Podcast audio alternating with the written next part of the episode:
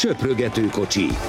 A Közmédia országúti kerékpáros podcastja Székely Dáviddal és Várhegyi Benyáminnal. Nagy szeretettel köszöntünk mindenkit a leginkább már olimpiát beharangozó podcastünkben. Jó távol van tőlem Beni, ilyen távol még nem is volt, amióta létezik a Söprögető Kocsi Podcast, hiszen kint van Tokióban, most is a szállodai szobában. Hogy vagy? Mi újság? Sziasztok! Ilyen távol még szerintem anyukámtól se voltam. Nem csak számomra újdonság. Minden rendben, köszönöm, jól vagyok. Teljesen. Na, nagyon várom a, nagyon várom a holnapi napot. Hát a körülmények azt mondom elfogadhatóak. Azért nem azt mondom, hogy minden lenyűgöző, de, de azt sem mondom, hogy panaszra bármiféle ok lenne azért. Tök jó. Mi az, ami jelen pillanatban jellemzi az olimpiát szerinted? Itt a japánok hozzáállásáról érdeklődnék a leginkább, mert itt, itt folyamatosan vannak ilyen kattintásvadász cikkek, hogy jaj, még az utolsó pillanatban is lefújhatják az olimpiát, ami nyilván csak arra szól, hogy minél többen látva ezt a címet rákattintsanak egy cikkre, mert erről szó nincs, de hogy hogyan állnak hozzá az emberek az olimpiához? Igazából az emberekről sokat nem nagyon lehet tudni, max annyit, amikor taxival voltam a városba, vagy mentem éppen ide-oda, amikor gyorsabb volt, úgy, mint, mint, mint shuttlebuszokkal, de nincs nagyon az olimpiai hangulat. Tehát hermetikusan el vannak zárva a helyszínek, de tényleg annyi ember, annyi ember vigyáz, meg, meg annyi önkéntes van, ami, ami teljesen megdöbbentő, tehát az úgy kell elképzelni, hogy 10 méter alatt áll öt ember, aki csak így mutogatja neked, hogy arra kell menni egyenesen. Tehát ugye ilyen szempontból rendkívül szervezett a dolog, már, már talán kicsit túl szervezett is, de a városban azon kívül ki vannak, nem tudom, ö, gyakorlatilag ezekre a lámpa oszlopokra kirakva a, az olimpiának ilyen zászlói, azon kívül nem nagyon érződik, hogy, hogy olimpia hangulat lesz. Ami nél talán majd el lehet kezdeni érezni kicsit, az, az holnap, holnap pont a kerékpárverseny lesz, mert, mert nagyjából egy ilyen 15-20 ezer embert várnak így, így egyrészt ugye a, a befutóhoz is, meg másrészt az útvonalon. Ugye ez egy elég kivételes dolog ezen az olimpián, hogy, hogy ezen a versenyen, ezen ebben a versenyszámban lehetnek majd nézők, egyébként szurkolók. Picit még a túra térjünk vissza, aztán ráfordulunk erre a mezőnyversenyre, ami magyar idő szerint szombaton hajnali négy órakor kezdődik, hiszen az utolsó hetet nem beszéltük meg, hiszen már levegőben voltál akkor, amikor jött a, a párizsi befutó. Amikor leszálltál, és megkaptad az értesítést, hogy nem lett meg Kevendisnek a győzelem, akkor meglepődtél, vagy pedig azon lepődtél meg, hogy Fanárt tudta őt megelőzni a végén? Azt nem merem mondani, hogy meglepődtem, mert, mert azért a párizsi sprint az, az elég nehéz. Kinyomom, igen. Tehát azon nem lepődtem meg, mert a párizsi sprint elég nehéz, de, de nem örültem, inkább úgy mondanám. Tehát én nagyon szerettem volna, hogy egy Hollywood sztori tényleg meglegyen, és akkor a 35. szakasz az, az Párizsban legyen meg zöld trikóban, de az viszont érdekes, hogy a Jasper Philipsen azt mondta, hogy hogy Cavendish neki azt mondta itt az utolsó héten, hogy ha Párizsban van meg a 35 akkor visszavonul azonnal. Most, hogy ebből mi, mi igaz, mi nem igaz, az oké, okay, mármint azt én elhiszem Philipsennek, hogy ő Cavendish ezt mondta neki, de hogy ez így is lett volna. Mindenesetre erről nincs szó. Fanárt pedig, pedig egészen elképesztő. Tehát az, hogy előző nap időfutamot nyert meg, nyert egy vantus szakaszt, dupla vantus szakaszt, egy egyi szakaszt, meg, meg nyert egy sprintet, ráadásul Párizsi sprintet, én nem tudom, hogy volt-e, volt a kerékpársportban valaha ennyire, ennyire sokoldalú versenyző.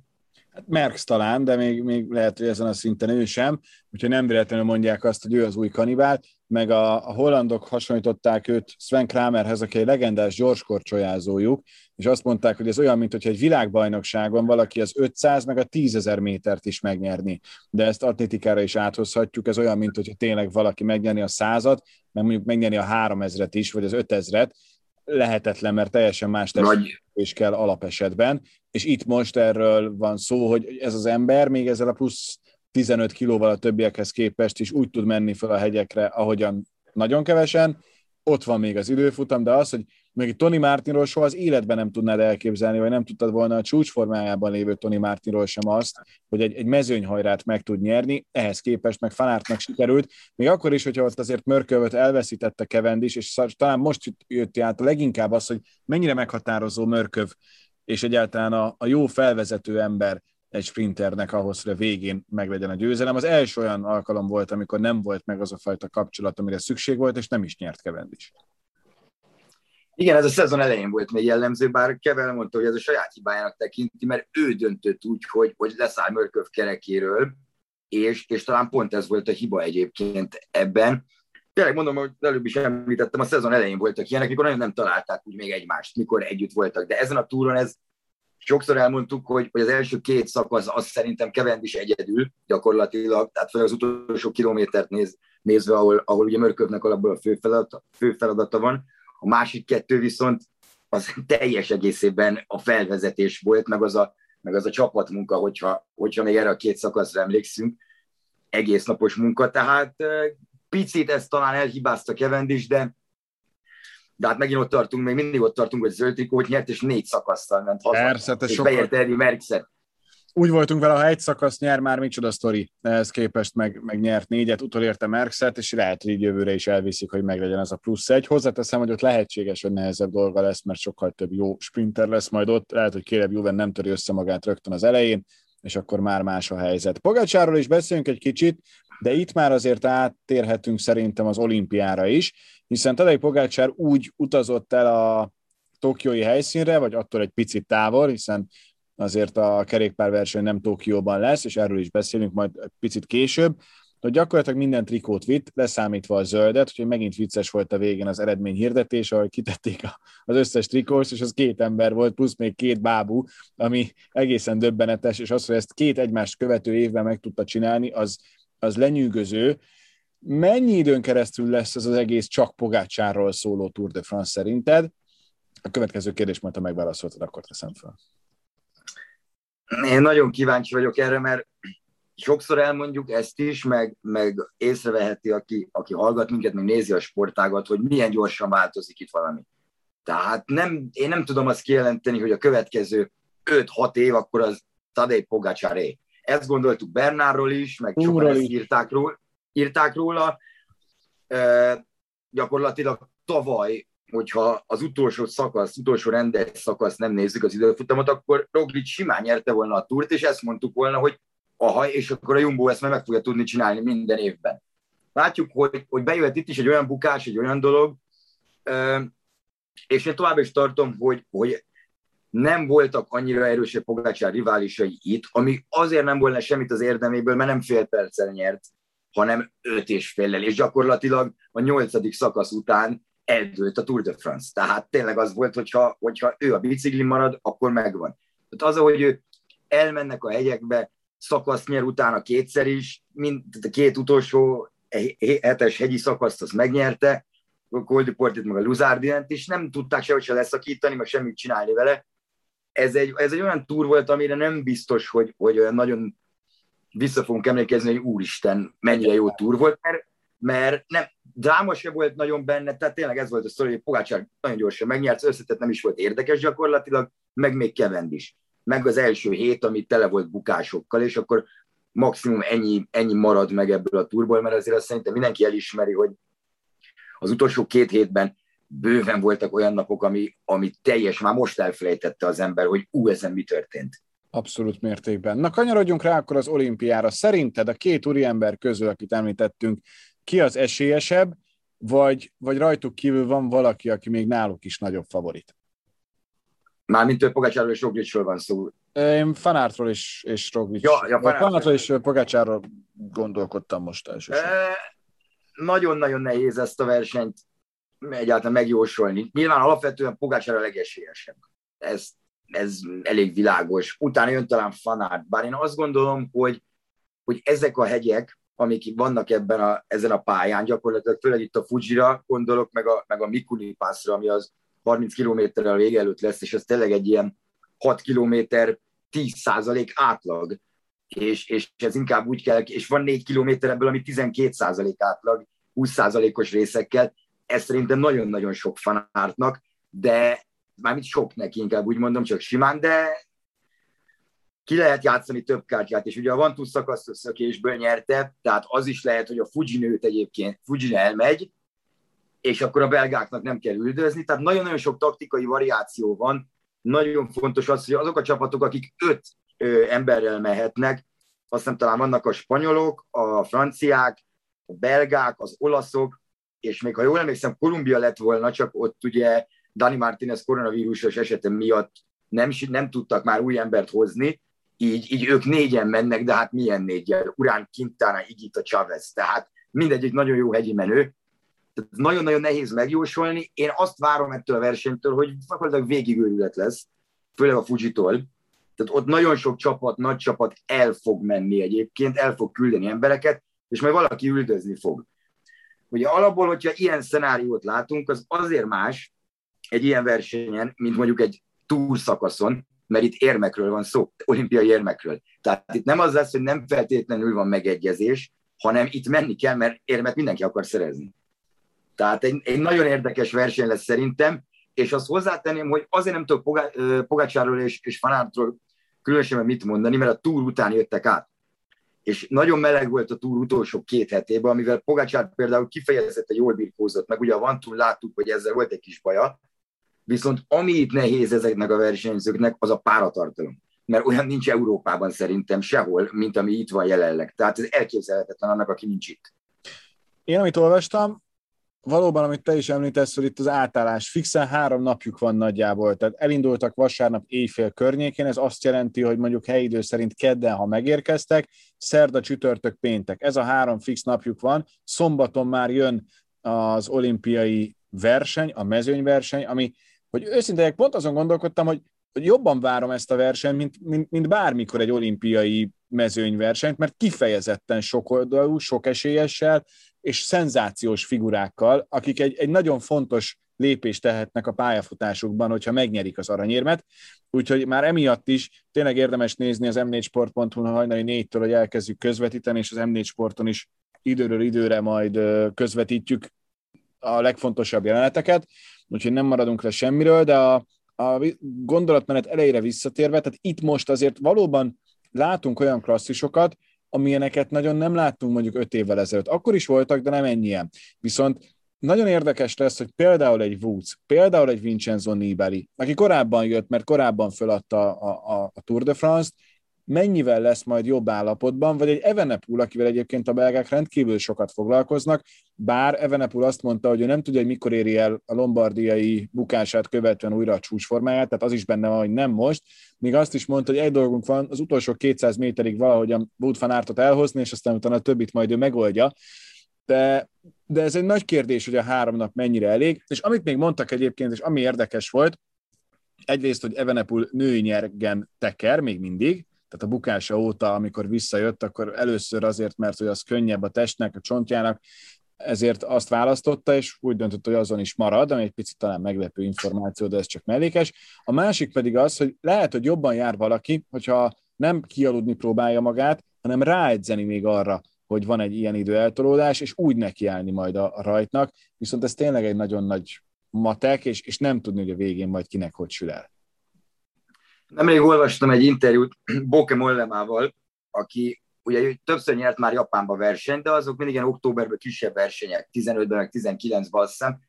Mindenesetre ő mondta, hogy soha nem volt problémája a jetlaggel, és hozzászokott ahhoz, hogy, hogy viszonylag keveset alszik alapból is. Tehát itt, itt a legfontosabb szerintem, itt az alvással nem fognak annyit küzdeni a versenyzők, de mondom, a páratartalom lesz, amivel, ami miatt kiszámíthatatlan szerintem a dolog, mert lehet, hogy alapból kitalálnak a csapatok egy taktikát, ugye nagyon-nagyon fontos, hogy nincs rádió egy olimpiai mezőnyversenyen, tehát itt aki jól tudja olvasni a versenyt alaphelyzetben is, az óriási előnybe lesz. A rutin itt sokat számíthat, gondolok itt most pont például Evenepul esetére, aki azért három-négy éve kezdett el biciklizni, tehát, és egy ilyen versenyen még soha nem indult. Mert ez tényleg teljesen más. A San Sebastiánhoz hasonlítják, ami egyébként pont jövő hét szombaton lesz, hogy a túr után szokott lenni mindig, az meg, meg a Lieshez, de azt is azért fontos elmondani, hogy így gyakorlatilag az első 70 kilométer után folyamatosan ezer méter körül lesznek egyébként szint ö, ö, magasságban, tehát az, az azért megint teljesen más lesz. És, és ami, még, ami még tényleg a rutinos versenyzőknek ez nagyon-nagyon sokat jelenthet, hogy ők már voltak ilyen, például egy Valverde ötödik olimpiája, és, és Valverde... És azt hiszem 280 napos, egészen hihetetlen. És az egyik top favorit egyébként nálam Valverde, tehát abszolút, és amikor épp gondoltam is, hogy még a Liège előtt beszéltük, hogy Valverde akkor már nagyon jól ment ugye a Flash Vallonon, meg, meg, meg, meg az Amsterdam is talán, tehát ott már nagyon-nagyon jó formában volt, és, és akkor, hogy majdnem bejött a tippünk, tehát ott volt, ott volt a, fő, a fő csoportban. Szóval nagyon érdekes lesz, tényleg van egy 40-50 nevet lehet mondani, akik jók lehetnek ezen a pályán. Talán minden idők egyik legnehezebb olimpiai pályája. Pont ezzel láttunk ennyi nagy nevet, mert a világ legjobb versenyzői, ennek a legjobb hegyi menői, akikről a legtöbbet beszélünk egyébként. 4800 méter a szintkülönbség ennek a 234 kilométernek, ez döbbenetes.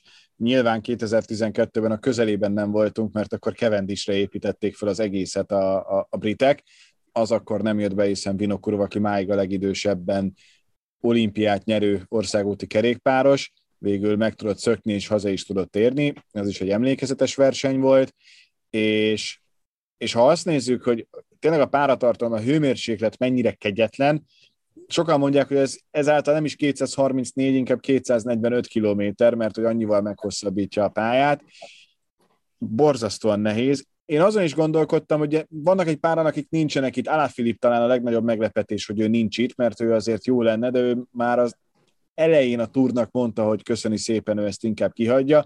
Vökler ezen nagyon kiakadt annó, mert a franciák egy teljesen más taktikával kell, hogy menjenek. Mondjuk Godű így is éremben gondolkodik, és azon gondolkodnak a franciák, hogy hogyan lehetne őt egy az egyben odavinni, vagy valakit, mert azért több kártya van. Ott vannak a britek, akiknél nincs igazán kiemelkedő formában lévő versenyző, de Geraint Thomas szeretne érmet szerezni, és sok olyan van, például Gegenhardt is, akire lehet, hogy annyira nem gondolunk előzetesen, de hogyha őt például elengedik, abból is baj lehet. De tényleg, amit te mondasz, hogy mondjuk a Cycling news van egy 12 versenyző, akire figyelni kell cikk, de az a közele annak, mint akiből a végén majd olimpiai bajnok lehet. Úgyhogy, úgyhogy ez egy nagyon izgalmas verseny, és beszéljünk egy kicsit Walter Attiláról is, mert Walter Attila kint van, már készül egy ideje, ő nem volt a túron, tehát ebből a szempontból több ideje volt átállni és akklimatizálódni, de én egy picit azt érzem, hogy, hogy túlságosan nagyok az elvárások a rózsaszín trikója miatt vele szemben. Tehát, tehát én nem gondolnám azt, hogy, hogy neki most, ha mondjuk csak a 20-ban van, az csalódást keltő eredmény lenne. Abszolút nem az anya, az a különbség ugye itt, hogy itt három győztes is van, úgymond, mert három érem van. Ugye általában egy kerékpárversenyen egy győztese van egy versenynek. Itt az lehet hármat is mondani, de Ati nem indult idén, meg nem is tudom mióta nem indult egyébként egynapos versenyen.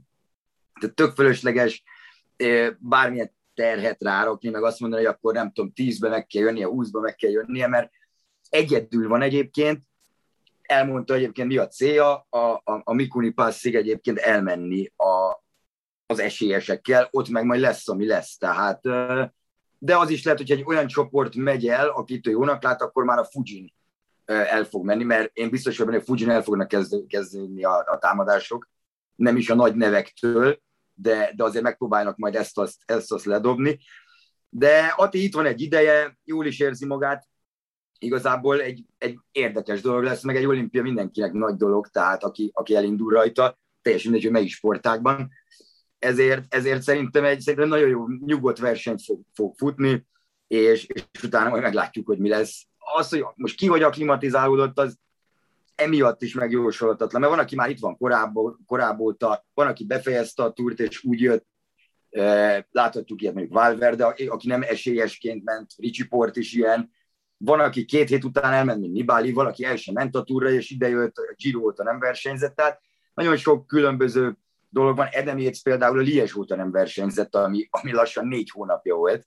Tehát itt, itt nagyon-nagyon sok kérdőjel lesz, de, de a legfontosabb itt, és ez nagyon nagy közhely, de itt tényleg igaz, hogy aki aznap egyébként jól érzi magát, a legtöbb csapat például, például érte fog menni. Attila még picit visszatérve, pont egyébként Richard Carapaz jutott eszembe, akiről nagyon keveset beszélnek, mert ugye Ecuadorból ketten vannak, ő meg Narváez, de, de Carapaz is egy ilyen, úgymond idézőjelben szabadúszó lehet ezen a versenyen, hogy nem, nincs a nagy csapatokban, nem figyelnek rá annyira, de azt meg tudjuk, hogy milyen szintű versenyző, és hogy harmadik lett a túron, és gyakorlatilag nagyon kevés ember van, akivel nem tudja tartani a lépést ilyen meredek hegyeken. Tehát, tehát tényleg rengeteg nevet lehet sorolni, és akkor megnézhetjük, hogy mi volt öt éve, amikor szintén nehéz pálya volt, Fanevermátos senki nem gondolt volna, hogy, hogy közelébe lesz itt az aranyéremnek, és aztán látjuk, mi történt, hogy, hogy ő nyert. És adott esetben az első lehet, aki címet vét, hiszen eddig 20 országúti mezőnyverseny volt az olimpián, és soha nem fordult még elő az, hogy valaki címet védjen, sőt, hogy kétszer megnyerje valaki a mezőnyversenyt, tehát 20 különböző olimpiai bajnok van.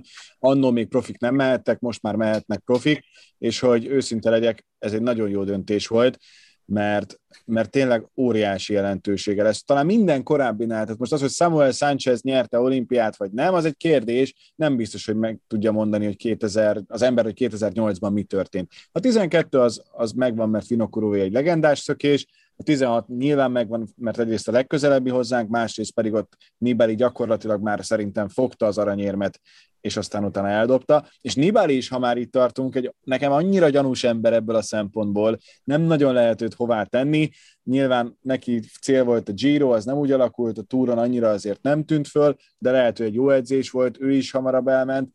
Tehát tényleg rengeteg a kérdőjel, és nagyon jó hír, és ezt viszont felkiáltójelesen tudom mondani, hogy holnap nagyjából ilyenkor már tudni fogjuk, hogy ki az országúti kerékpározás olimpiai bajnoka. Befejezésül térjünk vissza arra, hogy neked milyen lesz a holnap jelenállás szerint, aztán persze az élet, mint nagy forgatókönyvíró ezt átszabhatja, de most te hogyan készülsz, mi lesz a te feladatod? Ezt azért teszem fel Álnaivan, én tudom, hogy mi lesz, csak hogy a hallgatóink is megtudják. Én, én nem tudom, mi lesz. Mit de, de hát a Fujihoz megyünk valószínűleg, nagyon úgy néz ki, reggel fél kilenc, kilences indulással, és hát gyakorlatilag ott az ember tömegben majd, majd beállunk gyakorlatilag, és, és, és tényleg ott a, a mi, mi kis helyünkre szépen, itt már minden le van rendezve.